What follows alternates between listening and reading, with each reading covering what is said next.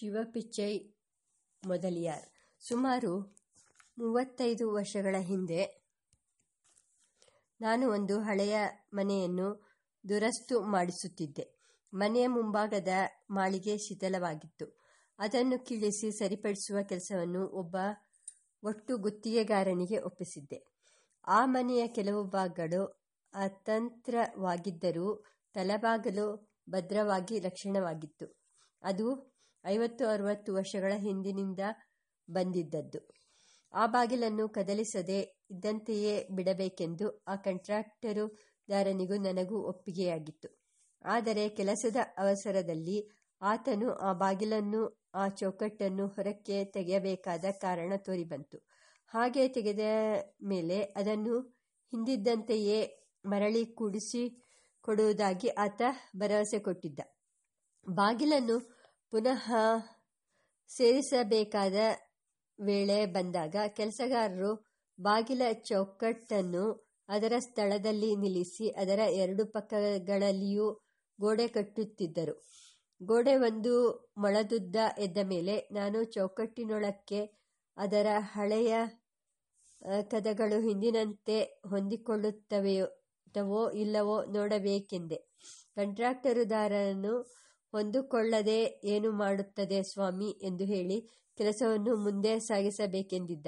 ನಾನು ಅದಕ್ಕೆ ಒಪ್ಪದೆ ಅಡ್ಡಿ ಮಾಡಿದ ಮೇಲೆ ಕೆಲಸಗಾರರು ಆ ಎರಡು ಕದಗಳನ್ನು ತಂದು ಬಾಗಿಲವಾಡದ ಕೂರುಗಳಿಗೆ ಸೇರಿಸಿದರು. ಕದಗಳನ್ನು ಮುಚ್ಚಿ ಹೋದಾಗ ಅವು ಹಿಂದಿನಂತೆ ಕೂಡಲಿಲ್ಲ. ಬಾಗಿಲ ಚೌಕಟ್ಟನ್ನು ನಿಲ್ಲಿಸುವುದರಲ್ಲಿ ಏನೋ ತಪ್ಪಿರಬೇಕೆಂದು ನಾನು ಅನುಮಾನಿಸಿ, ಅನುಮಾನಿಸಿದೆ. ಕಂಟ್ರಾಕ್ಟರುದಾರನು ಅದರಲ್ಲೇನೂ ತಪ್ಪಿಲ್ಲ. ಬಾಗಿಲ ರೆಕ್ಕೆಗಳಲ್ಲಿ ಹೆಚ್ಚು ಕಡಿಮೆ ಇರಬಹುದು. ಅದನ್ನು ಉಳಿಸವಿರಿಯೋ, ತೋಪುಡ ಹಿಡಿದೋ ಸರಿಪಡಿಸಿದರಾಯಿತು ಎಂದ. ಈ ಸಲಹೆ ನಾನು ಒಪ್ಪಲಾರದ್ದು. ಆ ಬಾಗಿಲುಗಳು ಭಾರವಾದ ದಪ್ಪನೆಯ ತ್ಯಾಗದ ಮರದವು, ಒಳ್ಳೆಯ ಕೆತ್ತನೆಯ ಕೆಲಸದಿಂದ ಅಂದವಾಗಿದ್ದವು. ಅರವತ್ತು ಎಪ್ಪತ್ತು ವರ್ಷಗಳಿಂದ ಗಳಿಂದ ಸುಲಭವಾಗಿ ಕೆಲಸ ಮಾಡುತ್ತಿದ್ದ ಆ ವಸ್ತುವಿಗೆ ಈಗ ರೂಪ ವಿಕಾರ ಮಾಡಬೇಕೆಂಬುದು ನನಗೆ ಸರಿತೋರಲಿಲ್ಲ. ಮಾತುಗಳು ಕೊಂಚ ಬಿರುಸಾಗಿ ನಡೆದವು. ಆ ಹೊತ್ತಿಗೆ ಸರಿಯಾಗಿ ಬೀದಿಯಲ್ಲಿ ಒಂದು ಸಣ್ಣ ಗುಂಪು ನೆರೆಯಿತು ಆ ಗುಂಪಿನಲ್ಲಿ ಒಬ್ಬ ಮುದುಕ ನಗುಮುಖದಿಂದ ನಿಂತು ನೋಡುತ್ತಿದ್ದ. ನಾನು ನಾನು ಒಂದು ಕ್ಷಣ ಆತನನ್ನು ದೃಷ್ಟಿಸಿ ನೋಡಿ, ಆತನ ಬಳಿಗೆ ಹೋಗಿ, ನೀವು ಪಿಚ್ಚೈ ಮೊದಲಿಯಾರು ಅಲ್ಲವೇ? ಎಂದು ಕೇಳಿದೆ ಆತ, ಹೌದು ಸ್ವಾಮಿ, ನಿಮಗೆ ಗುರ್ತು ತಿಳಿಯುತ್ತೆ ಎಂದು ಹೇಳಿದರು. ನಾನು ಸುಲಭವಾಗಿ ತಿಳಿ, ತಿಳಿಯಲಿಲ್ಲ. ಸ್ವಲ್ಪ ಯೋಚಿಸಿದ ಮೇಲೆ ತಿಳಿಯಿತು.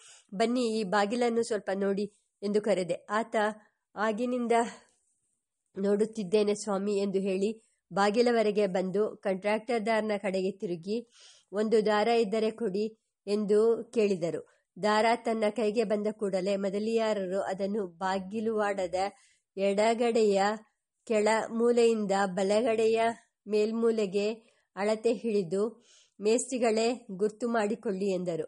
ಮೇಸ್ತ್ರಿ ಆಯಿತು ಎನ್ನುತ್ತಲೇ ಮೊದಲಿಯಾರರು ಅದೇ ದಾರವನ್ನು ಬಲಗಡೆಯ ಕೆಳಮೂ ಕೆಳ ಮೂಲೆಯಿಂದ ಎಡಗಡೆಯ ಮೇಲ್ಮೂಲೆಗೆ ಹಿಡಿದು ಮೇಸ್ತ್ರಿಗಳೇ ಈಗ ನೋಡಿ ಅಂದರು. ಆ ಎರಡು ಅಳತೆಗಳಿಗೂ ಒಂದು ಅರೆಕಾಲು ಅಂಗುಲದಷ್ಟು ವ್ಯತ್ಯಾಸವಿತ್ತೆಂದು ಗೊತ್ತಾಯಿತು. ಕಂಟ್ರಾಕ್ಟರುದಾರನು ಒಪ್ಪಿಕೊಂಡು ಹಳೆಯ ಗೋಡೆಕಟ್ಟನ್ನು ಕೀಳಿಸಿ ಪುನಃ ಆ ದ್ವಾರಬಂಧವನ್ನು ಅಲ್ಲಿರಿಸಿ ಗೋಡೆ ಕಟ್ಟಿಸಿದ. ಕದಗಳು ಆಗ ಸರಿಯಾಗಿ ಕುಳಿತವು. ಪಿಚ್ಚೆ ಮದಲಿಯಾರರ ಕೆಲಸದ ಮರ್ಮಜ್ಞತೆ ಅಷ್ಟು ದೊಡ್ಡದು. ದೂರದ ನೋಟದಿಂದಲೇ ಅವರು ಚೌಕಟ್ಟಿನ ಸರಿ ಮಟ್ಟವನ್ನು ಅಳೆಯಬಲ್ಲವರಾಗಿದ್ದರು. ಅದು ಕಣ್ಣಿನ ಸೂಕ್ಷ್ಮ, ಬಹುಕಾಲದ ಕೆಲಸದ ಅನುಭವವನ್ನು, ಅನುಭವದಿಂದ ಅವರಿಗೆ ಬಂದಿದ್ದದ್ದು. ಆತ್ಮಸಾಕ್ಷಿ ಬಿಟ್ಟು ನೂರು ವರ್ಷ ಕೆಲಸ ಮಾಡಿದ್ದರೂ ಆ ದೃಷ್ಟಿ ಸೂಕ್ಷ್ಮತೆ ಬರಲಾರದು. ಕಾರ್ಯಯೋಗ್ಯತೆ ಚೆನ್ನಾಗಿ ಬೆಳೆಯಬೇಕಾದರೆ ಕಾರ್ಯ ಮಾಡುವುದರಲ್ಲಿ ಪ್ರಾಮಾಣಿಕತೆ ಇರಬೇಕು. ಪಿಚ್ಚೆ ಮೊದಲಿಯಾರರ ನಿಜವಾದ ಹೆಸರೇನೋ ಅವರು ಹೇಳುತ್ತಿರಲಿಲ್ಲ.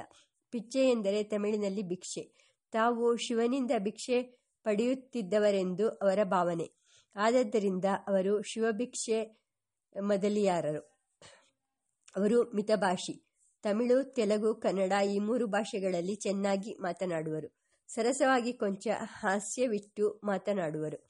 ಅವರ ಚರಿತ್ರೆಯನ್ನು ನಾನು ಹಿಂದೆ ಕೇಳಿದ್ದೆ ಮತ್ತು ಅವರನ್ನು ನೋಡಿದ್ದೆ. ಅದು ಅಲ್ಲಿಗೆ ಹದಿನೈದು, ಇಪ್ಪತ್ತು ವರ್ಷಗಳ ಹಿಂದಿನ ಮಾತು. ಅವರು ಹಲಸೂರಿನವರು. ನನ್ನ ಸಮೀಪದ ಬಂಧುಗಳೊಬ್ಬರು ಅದೇ ಊರಿನವರು. ಅವರಿಗೆ ಇವರು ತುಂಬ ಬೇಕಾದವರು. ಆ ಕಾಲದಲ್ಲಿ ಹಲಸೂರಿನಲ್ಲಿ ವಕುಳಾಭರಣ ಪರದೇಶಿ ಎಂಬ ಸಾಧುಗಳೊಬ್ಬರು ಇದ್ದರಂತೆ.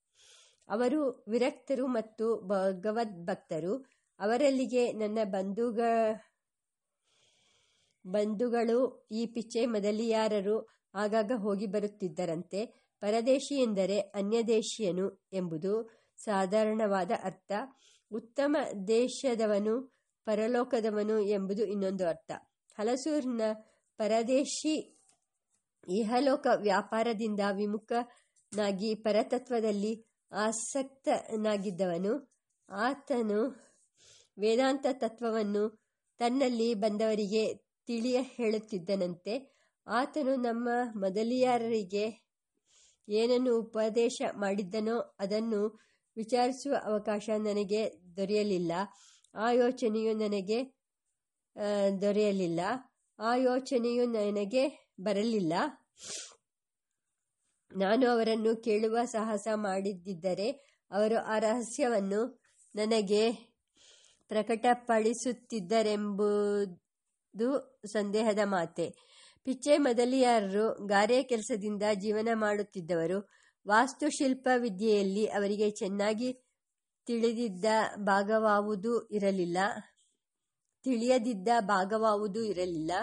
ಬಡವನ ಮಣ್ಣು ಮಾಳಿಗೆಯಿಂದ ಹಣವಂತನ ಬಾರಿ ಬಂಗಲೆಯವರೆಗೂ ಎಂಥ ಮನೆ ಕಟ್ಟುವ ಕೆಲಸವನ್ನಾದರೂ ಸೊಗಸಾಗಿ ಮಾಡುವ ಸಾಮರ್ಥ್ಯ ಅವರಿಗಿತ್ತು. ಕೆಲಸಕ್ಕಿಶ್, ಇಟ್ಟುಕೊಂಡವರಿಗೆ ವೆಚ್ಚ ಕಡಿಮೆ ಮಾಡಿ ಅನುಕೂಲ ಹೆಚ್ಚು ಮಾಡಿ ಮಾಡಬೇಕೆಂಬುದು ಮೊದಲಿಯಾರರ ಆಲೋಚನೆ. ಕಲ್ಲು, ಮಣ್ಣು, ಸುಣ್ಣ, ಗಾರೆ ಇಚ್ಚಿಗೆ ಮರ, ಕಬ್ಬಿಣ ಈ ಎಲ್ಲ ಸಾಮಾನುಗಳ ಮಾಹಿತಿಯು ಆತನಿಗಿತ್ತು. ಗೋಡೆ ಕಟ್ಟುವುದು, ಹೆಂಚು ಹೊದಿಸುವುದು, ತಾರಸಿ ಹಾಕುವುದು, ನೆಲಕ್ಕೆ ಚದರ ಬಿಲ್ಲೆ ಹಾಸುವುದು, ನಯಗಾರೆ ಉಜ್ಜುವುದು, ಈ ಯಾವ ಕೆಲಸವನ್ನು ಬೇಕಾದರೂ ತೃಪ್ತಿಕರವಾಗಿ ಮಾಡಿ ಮುಗಿಸಲು ಆತನನ್ನು ಧಾರಾಳವಾಗಿ ನಂಬಬಹುದಾಗಿತ್ತು. ಮನೆಯ ಕೊಠಡಿಗಳ ಉದ್ದ ಅಗಲಗಳು, ಕಿಟಕಿ ಬಾಗಿಲುಗಳ ಅಳತೆಗಳು, ಅವುಗಳ ಸ್ಥಾನಗಳು ಈ ಎಲ್ಲ ವಿವರಗಳನ್ನು ಕುರಿತು ಆತ ಒಳ್ಳೊಳ್ಳೆಯ ಸಲಹೆ ಕೊಡುತ್ತಿದ್ದನಂತೆ. ಆದದ್ದರಿಂದ ಆತನನ್ನು ಬಹುಜನ ಅಪೇಕ್ಷಿಸುತ್ತಿದ್ದರು. ಆದರೆ ಈ ಕಾರಣದಿಂದ ಆತ ತನ್ನ ಕೂಲಿಯ ದರವನ್ನೇನೂ ಹೆಚ್ಚಿಸಿರಲಿಲ್ಲ. ಆ ಕಸಬಿನಲ್ಲಿ ಎಲ್ಲರಿಗೂ ಸಾಮಾನ್ಯವಾಗಿದ್ದ ಕೂಲಿಯ ದರದಿಂದಲೇ ಆತ ತೃಪ್ತನಾಗಿದ್ದ. ಪಿಚ್ಚೆ ಮೊದಲಿಯಾರರ ಬಂಧುಗಳಲ್ಲಿ ಕೆಲವರು ದೊಡ್ಡ ದೊಡ್ಡ ಸರಕಾರಿ ಹುದ್ದೆಗಳಲ್ಲಿದ್ದರು. ಕೆಲವರು ವ್ಯಾಪಾರದಲ್ಲಿ ಹಣ ಮಾಡಿ ಹೆಸರುವಾಸಿಯಾಗಿದ್ದರು. ಆದರೆ ಬಿಚ್ಚೆ ಮೊದಲಿಯಾರರು ಆ ಜನದಲ್ಲಿ ಬಡ, ಬಳಕೆ ಮಾಡಿಕೊಂಡಿರಲಿಲ್ಲ. ಅವರ ಹೆಸರನ್ನೆತ್ತುತ್ತಲೇ ಇರಲಿಲ್ಲ. ಅವರಿಗೆ ಹಲಸೂರಿನಲ್ಲಿ ಪಿತ್ರಾರ್ಜಿತವಾದ ಒಂದು ಮನೆಯು ಕೊಂಚ ಜಮೀನು ಇದ್ದುವಂತೆ. ಬೆಂಗಳೂರಿಗೆ ಪ್ಲೇಗು ಬಂದ ಹೊಸದರಲ್ಲಿ ಸುಮಾರು ಸಾವಿರದ ಎಂಟುನೂರ ತೊಂಬತ್ತೊಂಬತ್ತು, ಸಾವಿರದ ಒಂಬೈನೂರರಲ್ಲಿ ಪ್ಲೇಗಿನ ಎರಡನೆಯ ಹೊಡೆತದಲ್ಲಿ ಪಿಚ್ಚೈ ಮೊದಲಿಯಾರರಿಗೆ ಸಂಸಾರ ನಷ್ಟವಾಯಿತು. ಇದ್ದ ಇಬ್ಬರು ಮಕ್ಕಳು ಹೋದರು. ಆಮೇಲೆ ಒಂದು ವರ್ಷದೊಳಗಾಗಿ ಆತನ ಹೆಂಡತಿ ತೀರಿಕೊಂಡಳು. ಮೊದಲಿಯಾರರಿಗೆ ಪುನಃ ಸಂಸಾರ ಕಟ್ಟಿಕೊಳ್ಳುವ ಇಷ್ಟ ಬರಲಿಲ್ಲ. ಎರಡು ಮೂರು ವರ್ಷ ತಾವು ಒಬ್ಬರೇ ಇದ್ದುಕೊಂಡು ಕೂಲಿಗೆ ದುಡಿದು ಬದುಕಿದರು. ಆಮೇಲೆ ಏನಾಯಿತೋ ಏನೋ ಒಂದು ದಿನ ತಮ್ಮ ಮನೆ ಆಸ್ತಿಗಳನ್ನು ತಮಗಿದ್ದ ಒಬ್ಬ ತಂಗಿಗೆ ದಾನವಾಗಿ ಕೊಟ್ಟು ಬಿಟ್ಟರು. ತಮ್ಮ ಬಳಿ ಒಂದು ಹದಿನೈದು ರೂಪಾಯಿ ಮಾತ್ರ ಇಟ್ಟುಕೊಂಡು ದೇಶ ಸಂಚಾರ ಹೊರಟರು.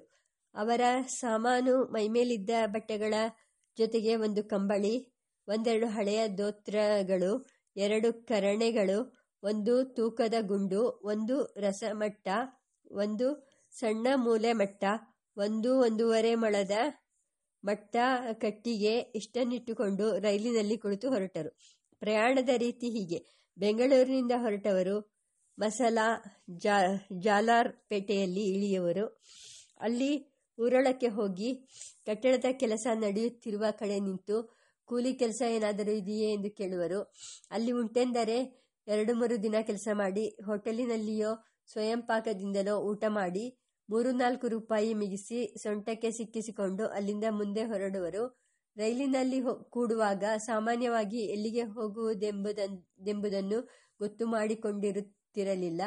ಜೊತೆಯಲ್ಲಿದ್ದ ಪ್ರಯಾಣಿಕರನ್ನು ವಿಚಾರಿಸಿಕೊಂಡು ಎಲ್ಲಿ ಅನುಕೂಲವಿರಬಹುದೆಂದು ತನ್ನ ಮನಸ್ಸಿಗೆ ತೋಚಿದರೆ ಅಲ್ಲಿ ಇಳಿದು ಬಿಡುವರು. ಅಲ್ಲಿ ದೇವಸ್ಥಾನವಿದ್ದರೆ ದೇವರ ದರ್ಶನ ಮಾಡುವರು. ಅಲ್ಲಿ ಒಂದೆರಡು ದಿನ ನಿಲ್ಲಬೇಕೆಂದು ಮನಸ್ಸು ಬಂದರೆ ಅಲ್ಲಿಯೇ ಉಳಿಯುವರು. ಇಲ್ಲದಿದ್ದರೆ ಮುಂದಕ್ಕೆ ಹೊರಡುವರು. ಅವರು ಅವರ ಮುಖ್ಯೋದ್ದೇಶವು ನಾನಾ ಪುಣ್ಯಕ್ಷೇತ್ರಗಳ ದರ್ಶನ. ಅದಕ್ಕೆ ಸಾಧಕವಾಗಿ ಮಾರ್ಗವಶಾತ್ ಆದಷ್ಟು ಕೂಲಿಯ ಸಂಪಾದನೆ. ಇದು ಅವರ ಪ್ರೋಗ್ರಾಂ. ಸೊಂಟದಲ್ಲಿ ಹಣ ಮುಗಿದಿದ್ದರೆ ಕೆಲಸಕ್ಕಾಗಿ ಇಳಿಯುವರು. ಹಣದ ಅವಶ್ಯಕತೆಯ ಒತ್ತಾಯವಿಲ್ಲದಿದ್ದರೆ ದೇವಾಲಯಗಳನ್ನು ಹುಡುಕಿಕೊಂಡು ಹೊರಡುವರು. ಮೊದಲಿಯಾರರು ಹೀಗೆ ನಮ್ಮ ದೇಶದ ಎಲ್ಲ ಪ್ರಸಿದ್ಧ ದಿವ್ಯ ಕ್ಷೇತ್ರಗಳಿಗೂ ಯಾತ್ರೆ ಮಾಡಿದ್ದರು. ಕಾಶಿ ರಾಮೇಶ್ವರಗಳಿಗೆ ಮೂರು ಮೂರು ಸಲ ಹೋಗಿದ್ದರು. ಪ್ರಯಾಗ, ಪುರಿ, ಪಂಡರಾಪುರ, ಕಂಚಿ, ತಿರುಪತಿ, ಕಾಳಹಸ್ತಿ, ಪಳನಿ, ಮಧುರೆ, ಶ್ರೀರಂಗ, ಅಹೋಬಲ, ಭದ್ರಾಚಲ, ಶ್ರೀಶೈಲ ಈ ಎಲ್ಲ ಕಡೆಗಳಿಗೂ ಹೋಗಿ ಒಂದೊಂದು ಕಡೆ ಮೂರು ಮೂರು ದಿನ, ಐದು ಐದು ದಿನ ಇದು ಇದ್ದು ದೇವತಾ ಸೇವೆ ನಡೆಸಿ ಬಂದರು. ಅವರ ಈ ಯಾತ್ರೆಯ ಸಂಕ್ಷೇಪ ವರ್ಣನೆಯನ್ನು ನಾನು ಅವರ ಬಾಯಿಯಿಂದಲೇ ಕೇಳಿದ್ದೇನೆ. ಮೊದಲಿಯಾರರ ಕಾರ್ಯ ನಿಯಮಗಳನ್ನು ಕುರಿತು ಒಂದು ಮಾತು ಹೇಳದಿದ್ದರೆ ಅವರ ಸ್ವರೂಪವನ್ನು ತಿಳಿಸಿದಂತೆ ಆಗದು. ಕೆಲಸಕ್ಕೆ ಬರುವ ವೇಳೆ, ಕೆಲಸ ಮುಗಿಸುವ ವೇಳೆ, ಕೆಲಸ ನಡೆಸುವ ವೇಳೆ ಈ ಮೂರು ಬಾಬುಗಳಲ್ಲಿಯೂ ಅವರು ತುಂಬ ಕಟ್ಟುನಿಟ್ಟಿನವರು. ಊರಿನಲ್ಲಿ ಗಡಿಯಾರವೊಂದು ಇಲ್ಲದೇ ಇದ್ದರೆ, ಪಿಚ್ಚೆ ಮೊದಲಿಯಾರರು ಕೆಲಸ ಹಿಡಿಯುವ ಅಥವಾ ಕೆಲಸ ಬಿಡುವ ಗಳಿಗೆಯಿಂದ ವೇಳೆ ಎಷ್ಟೆಂಬುದನ್ನು ತಿಳಿಯಬಹುದಾಗಿತ್ತು. ಅವರ ಜನ್ಮದೊಳಗಾಗಿ ಅವರನ್ನು ಯಾಕೆ ಇಷ್ಟು ಹೊತ್ತಾಗಿ ಬಂದೆ ಎಂದಾಗಲಿ, ಏನು ಇಷ್ಟವಸರ ಎಂದಾಗಲಿ ಯಾರು ಎಂದು ಕೇಳಿದ್ದಿಲ್ಲ. ಆತ ಬೆಳಿಗ್ಗೆ ಐದು ಗಂಟೆಗೆ ಏಳುವರು. ಕೆಲವು ತಮಿಳು ಸ್ತೋತ್ರ ಪಾಠಗಳನ್ನು ಹೇಳಿ ಅಡಿಗೆ ಮಾಡಿಕೊಂಡು ಅದನ್ನು ತನ್ನ ಕೈಬುಟ್ಟಿಯಲ್ಲಿಟ್ಟುಕೊಂಡು ಹೊರಡುವನು. ಮೊದಲು ಸೋಮೇಶ್ವರ ಸ್ವಾಮಿಯ ಗುಡಿಗೆ ಬಂದು ಒಂದು ಪ್ರದಕ್ಷಿಣೆ ಮಾಡಿ ನಮಸ್ಕಾರ ಸಲ್ಲಿಸಿ ಕೆಲಸಕ್ಕೆ ಬರುವನು. ಆಳು ಎತ್ತರವಾದವನು, ಆರಡಿಗೆ ಮೇಲಿರುವವನು, ಮೈಕಟ್ಟು ತೆಳ್ಳನೆಯದು ತಂತಿಯಂತದ್ದು ಆದದ್ದರಿಂದ ಬೇಗ ಬೇಗ ನಡೆಯುವುದು ಆತನಿಗೆ ಸ್ವಾಭಾವಿಕವಾಗಿತ್ತು. ಕೈಗೆ ಕರಣೆ ತೆಗೆದುಕೊಂಡನೆಂದರೆ ಅದು ಸರಸರನೆ ಎಡೆಬಿಡದೆ ಆಡುತ್ತಿತ್ತು. ಜೊತೆಯಲ್ಲಿ ಕೆಲಸ ಮಾಡುತ್ತಿದ್ದ ಚಿಕ್ಕ ವಯಸ್ಸಿನವರಿಗೆ ಆತ ನೀವು, ನಾವು ಒಂದೇ ಗಳಿಗೆ ಮೊದಲು ಮಾಡಿದೆವು. ಈಗ ಅರ್ಧ ದಿನದ ಕೆಲಸವಾಯಿತು. ನಿಮ್ಮ ಗೋಡೆ ಎಷ್ಟು ಬೆಳೆದಿದೆ, ನನ್ನದು ಎಷ್ಟು ಬೆಳೆದಿದೆ ನೋಡಿಕೊಳ್ಳಿ ಎನ್ನುವನು. ಮೊದಲಿಯಾರರು ನಿಲುಗಡೆ ಇಲ್ಲದೆ ಮತ್ತು ಹೆಚ್ಚು ಮಾತುಕತೆ ಇಲ್ಲದೆ ಕೆಲಸ ಮಾಡಿ ಹನ್ನೆರಡು ಗಂಟೆಯಾಯಿತೆಂದರೆ ಕರಣೆಯನ್ನು ಕೆಳಗಿಟ್ಟು ಕೈ ತೆಳೆದುಕೊಂಡು ಊಟದ ಬುಟ್ಟಿಯೊಡನೆ ಹೊರಟು ಬಿಡುವನು ಬಿಡುವರು. ನಾನು ಒಂದು ಸಲ ಅವರನ್ನು, ನೀವು ಊಟಕ್ಕೆ ಯಾಕೆ ದೂರ ಹೋಗುತ್ತೀರಿ? ಇಲ್ಲಿಯೇ ಮಾಡಬಹುದಲ್ಲ? ಬೇಕಾದರೆ ಒಂದು ಕೋಣೆ ಬಿಡು ಮಾಡಿಸುತ್ತೇನೆ ಎಂದೆ. ಮೊದಲಿಯಾರರು, ಅದು ಬೇಡ ಸ್ವಾಮಿ. ನಾನು ಸ್ವಾಮಿಯ ಗುಡಿಯ ಹತ್ತಿರ ಹೋಗುತ್ತೇನೆ. ಅದೇನು ದೂರವಲ್ಲ. ಅಲ್ಲಿ ಕೊಳದಲ್ಲಿ ನೀರಿದೆ. ಸುತ್ತಮುತ್ತ ದೊಡ್ಡ ದೊಡ್ಡ ಮರಗಳಿವೆ. ಹೂಗಿಡಗಳಿವೆ. ಅಲ್ಲಿ ನೆರಳಿನಲ್ಲಿ ತಂಪಾಗಿ ಕುಳಿತು ಒಂದು ಕ್ಷಣ ಶಿವಭಿಕ್ಷೆಯನ್ನು ಊಟ ಮಾಡುತ್ತೇನೆ ಕೊಂಚ ಹೊತ್ತು ಶಾಂತವಾಗಿ ಕುಳಿತಿದ್ದು ಇಲ್ಲಿಗೆ ಬರಬಹುದು ಎಂದು ಹೇಳಿದರು. ಇದು ಅವರ ಅಂತರಂಗ. ಅವರಿಗೆ ಬೇಕಾಗಿದ್ದದ್ದು ಮನಃಶಾಂತಿ ಕೆಲಸ, ಕೂಲಿ, ಊಟ, ತೋಟ ಇವೆಲ್ಲ ಆ ಮನಃಶಾಂತಿಗೋಸ್ಕರ ಬೆಳಿಗ್ಗೆ ಹೇಗೆ ಹೊತ್ತಿಗೆ ಸರಿಯಾಗಿ ಬಂದರೋ ಸಂಜೆ ಹಾಗೆಯೇ ಹೊತ್ತಾದ ಕೂಡಲೇ ಕೆಲಸ ನಿಲ್ಲಿಸಿ ಬಿಡುವರು ಇನ್ನೂ ಕೆಲಸ ಮಾಡಿರೆಂದು ಒತ್ತಾಯಪಡಿಸಲು ಅವರು ಅವಕಾಶ ಕೊಡುತ್ತಿರಲಿಲ್ಲ. ಅವರು ನಿಯಮವನ್ನು ಕರಾರಾಗಿ ನಡೆಸುತ್ತಿದ್ದರಿಂದ ಅವರನ್ನು ಕೆಲಸಕ್ಕೆ ಇಟ್ಟುಕೊಂಡವರು ಆ ನಿಯಮಕ್ಕೆ ಒಳಪಡಬೇಕಾಗಿತ್ತು.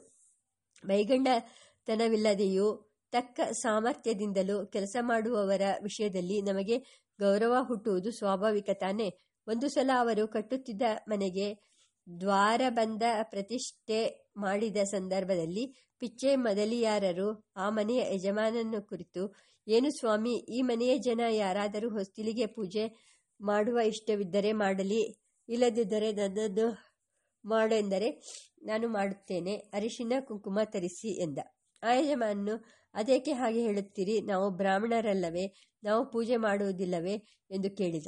ಅದಕ್ಕೆ ಉತ್ತರವಾಗಿ, ಮೊದಲಿಯಾರರು, ಅದು ಹೇಗೋ, ಈ ಕಾಲದಲ್ಲಿ ಎಲ್ಲ ವಿದ್ಯೆ ಕಲಿತವರು, ದೇವರಲ್ಲಿ ನಂಬಿಕೆ ಇದೆಯೋ ಇಲ್ಲವೋ, ಎಷ್ಟೋ ಮಂದಿ ಹೆಂಗಸರು ಅರಿಶಿನ ಕುಂಕುಮವನ್ನೇ ಇಟ್ಟುಕೊಳ್ಳುವುದಿಲ್ಲ? ಎಂದು ಬಿಟ್ಟರು. ಅಷ್ಟು ಹೊತ್ತಿಗೆ ಆ ಮನೆ ಹೆಣ್ಣು ಮಕ್ಕಳು ಬಂದು ಹೊಸ್ತಿಲಿಗೂ ಬಾಗಿಲ ಕಟ್ಟಿಗೂ ಅರಿಶಿನ ಕುಂಕುಮ, ಪುಷ್ಪಾಕ್ಷತೆಗಳಿಂದ ಪೂಜೆ ಮಾಡಿದರು. ಮೊದಲಿಯಾರರು ಭಕ್ತಿಯಿಂದ ಕೈ ಮುಗಿದು ಇದು ಮನೆಗೊಳ್ಳೆಯದು ಎಂದರು. ನಾನು ಪ್ರಾರಂಭದಲ್ಲಿ ಹೇಳಿದ ಸಂಗತಿ ನಡೆದಾಗ್ಗೆ ಪಿಚ್ಚೆ ಮೊದಲಿಯಾರರಿಗೆ ವಯಸ್ಸು ಸುಮಾರು ಎಪ್ಪತ್ತು ಆಗಿದ್ದಿರಬಹುದು. ಆಮೇಲೆ ಅವರನ್ನು ನಾನು ಪುನಃ ಕಂಡಿಲ್ಲ. ನಾಲ್ಕಾರು ಸಲಿ ಸಾರಿ ಹಲಸೂರಿನಲ್ಲಿಯೂ ಇತರ ಕಡೆಯೂ ವಿಚಾರಿಸಿದೆ.